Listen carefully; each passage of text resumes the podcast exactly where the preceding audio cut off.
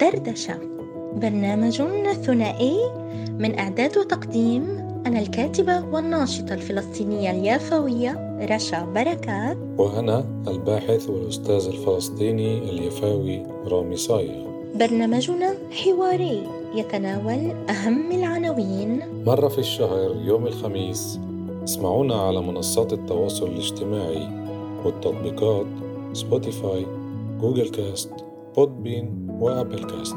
وفيسبوك على صفحتي بودكاست حركة الشبيبة اليافية وحركة الشبيبة اليافية دردشة.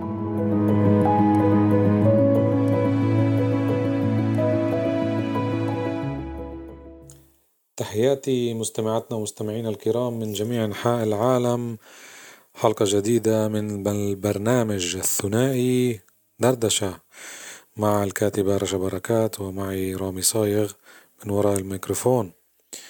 حلقتنا اليوم هي عن موضوع كتير مهم وبنعيشه بالحياة اليومية تحت عنوان الكمية مقابل النوعية أو زي ما بنعرفها مرات الكيف للكم كثير من المجتمعات بشكل عام بتعاني من وجود قليل قلة قليلة لأعمال نوعية من أشخاص رياديين ورياديات.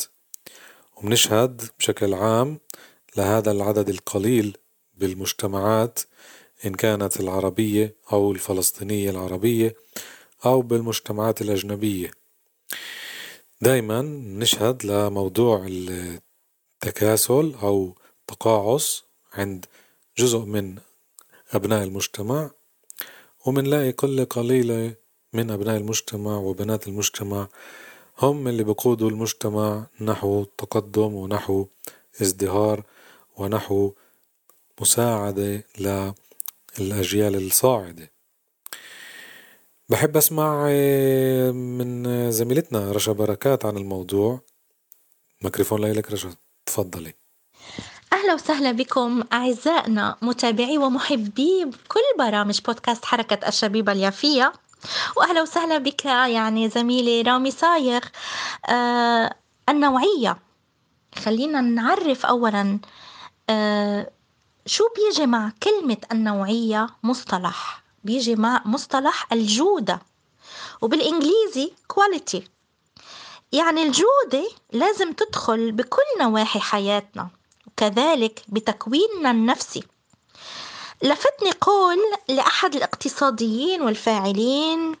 أتول جواندي يقول فيه كما أشار الاقتصاديون في كثير من الأحيان فإننا ندفع للأطباء مقابل الكمية وليس الجودة كما يشيرون في كثير من الأحيان فإننا ندفع لهم أيضا كأفراد وليس كأعضاء في فريق يعمل معا من أجل مرضاهم.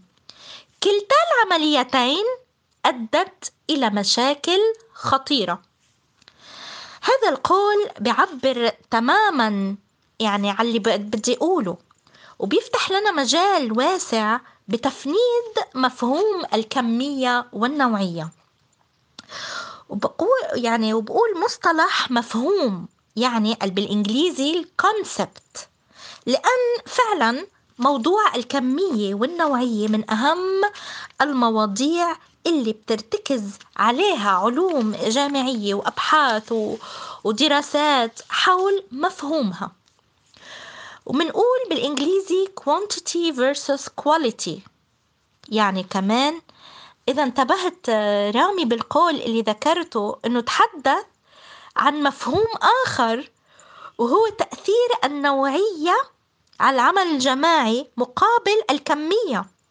وهذا كمان أنا تطرقت له ببرنامج سابق إلي عبر بودكاست حركة الشبيبة اليافية زوادة رشا وبشكل سهل وسلس ليكون لكل المستويات والأعمار عن العمل الجماعي والنوعية. وكمان إذا تكلمنا بموضوع العمل الجماعي وأهمية النوعية فيه فمش رح نخلص وطبعا وجود الكمية الطاغية على النوعية بشكل خطورة كبيرة. الموضوع هو دائرة متكاملة ومرتبطة ببعضها البعض ارتباط وثيق. وبالإنجليزية بنقول correlated. لأن بالمجتمع أنت بحاجة لنوعية مش لكمية. بدك كوادر ومش عناصر. بكل نواحي الحياة والمجتمع. لبناء مجتمع سليم لابد إنه نسعى لبناء النوعيات. وليكون عندنا نوعية آه لابد إنه يكون في عمل بشق التربية توعية تثقيف آه بناء مهارات إلى آخره. كله بيحتاج لعمل وتابع لكل الجهات. أكيد إحنا بحاجة لبناء هاي النوعيات بمجتمعنا الفلسطيني بس بشكل حقيقي ومنتظم ومش بشكل مؤقت يعني مشروع على الماشي. كل بلد وقرية إلها خصوصيتها بغض النظر عن موقعها الجغرافي. صحيح إنه المبادرات والمشاريع بشكل طبيعي تنجح ببلدات مركزية مدن كبيرة أو متوسطة الحجم. بس هذا بقولش إنه إحنا نستثني القرى اللي برغم كونها صغيرة تقدر رغم كل الصعوبات تبني ولو نواة أساسية لتقود القرية وتأسس فيها مشاريع مختلفة على كافة الأصعدة. فتخيلوا إذا المجال متاح للقرى قديش ممكن بالمدن يكون في هيك إمكانيات. المدن الفلسطينية اللي برغم الاحتلال تقدر تحقق هيك هدف إذا طبعا بوصلتها وطنية. على سبيل المثال حركة الشباب اليافية اللي تأسست عام 2010 هي من أفضل الأمثلة اللي بنقدر نذكرها. كيف شباب وصبايا من يافا ومن فلسطين أسسوا هاي المجموعة وصاروا نشطاء وجزء منهم صاروا شخصيات ريادية بالمدينة. وبهاي الأيام منذ عام 2021 استمرارا لهاي الأشهر.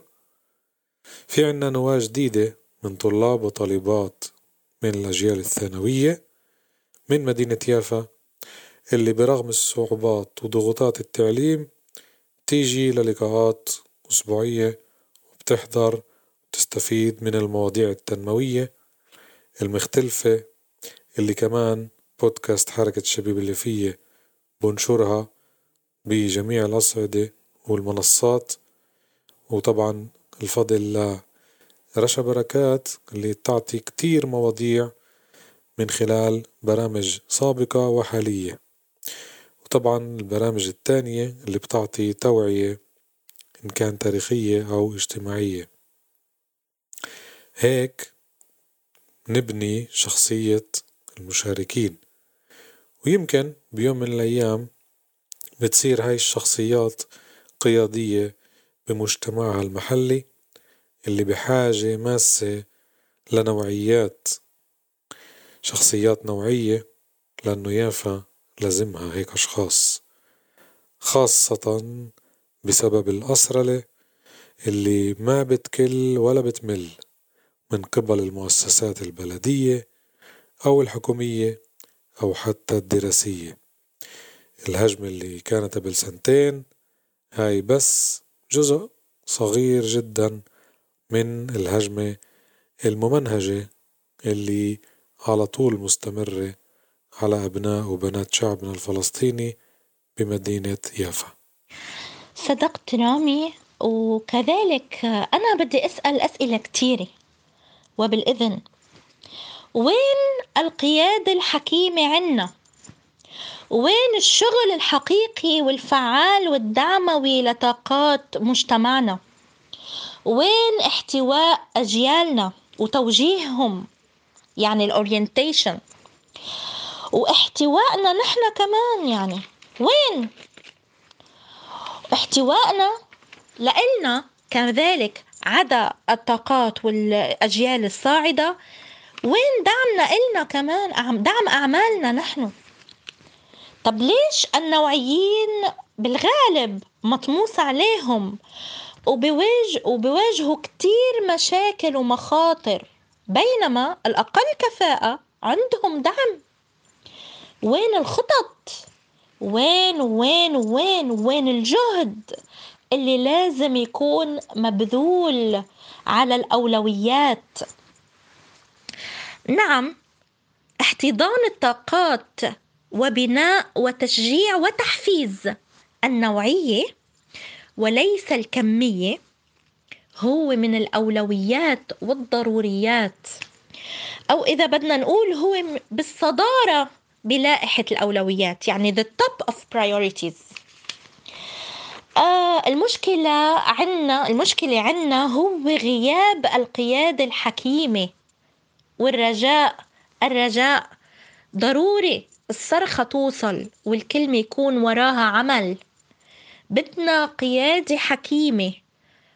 تضع الخطط وتباشر بالعمل والجهد بهالناحية وبكل النواحي طبعا الاجتماعية والوطنية وكله. لتضم معها كل الجمعيات والفعاليات. كلها كلها كلها. وطبعا كما ذكرت حضرتك رامي حول القرى والمدن برأيي كمان إنه هالموضوع بتوقف على وجود القيادة الحكيمة. كما ذكرت يعني إنه لأن بتضع الخطط والدراسات لأن بدنا خطط وبدنا دراسات وبدنا عمل. بدنا بدنا قيادة حكيمة تدير وتعرف تدير وما تهدر. في عنا هدر مش طبيعي بكل نواحي الوجود الفلسطيني وكل نواحي حياتنا. آه بدنا النوعيات. نعم. نحن بحاجة للنوعية وليس للكمية. صحيح. إحنا بحاجة للنوعية ومش الكمية. قبل ما أختم بدي أعطي مثال للي بصير بالمجتمع العربي الفلسطيني بيافا. الظاهرة هاي اللي صارت إنه الكل اليوم يعني ماشي مع التيار اللي بيقول اتعلم طبعا بس خاض الطريق المختصرة. بعممش طبعا بس بدي أعطي مثال على اللي بيروحوا لجهة المحاماة. كمية المحامين بمدينة يافا نسبة للماضي فاقت كل النسب. هذا الإشي اللي بنحكي عنه. إحنا بنخاطب جميع العقول. وبنقول إنه مش إحنا ضد هاي الظاهرة كظاهرة إنما إحنا ضد ظاهرة الكمية. بنفعش مدينة وحدة تكون مبنية فقط على مهنة وحدة ومهن تانية نلاقي فيها نقص أو حتى جفاف. على سبيل المثال كم طبيب عندنا بمدينة يافا؟ في ولكن أقل من عشرة. كم من رجال ونساء مهنيين بمجالات الهايتك. في ولكن كمياتهم قليلة. هذا القصد بالموضوع تبعنا. نأمل إنه وضحنا القصد المقصد تبعنا. لأنه لما بنقول الكيف للكم هذا موضوع كتير واسع وصعب نتطرق لكل موضوع وموضوع. بس بما إنه نذكر مدينتنا الحبيبة يافا نأمل إنه هاي المدينة تتقدم كمان وكمان بالأمور الاجتماعية ومش بس بالأمور الأكاديمية لأنه عدد الأكاديميين يفوق عدد المثقفين وهون إحنا كمجتمع فلسطيني بكل المدن الفلسطينية لازم ينتبه لهي الملاحظة. الفلسطيني المثقف لازم يزيد عدده رغم إنه إحنا بنقول الكم الكيف للكم. بالمعنى إنه الكيفية الجودة هي اللي لازم تكون أفضل وهي لازم تقود ومش الكمية. بأمل إنه وضحنا نقاطنا اليوم ونشكركم لحسن استماعكم وبترك الختام لزميلتنا رشا بركات.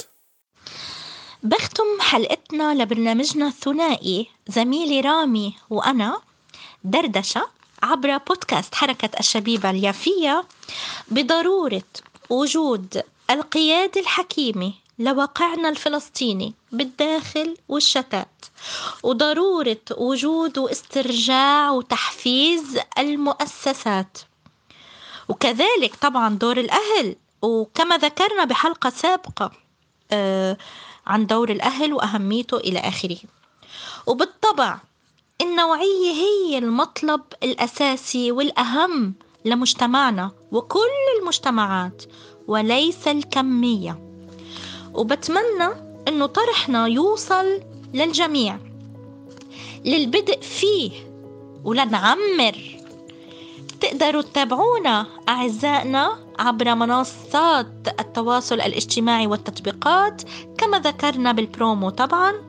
ومنلاقيكم إن شاء الله الشهر الجاي بعنوان جديد وطرح كمان جديد يفيدنا. كلنا سوا. لنعيش ونتقدم. كلنا سوا. بدردشة.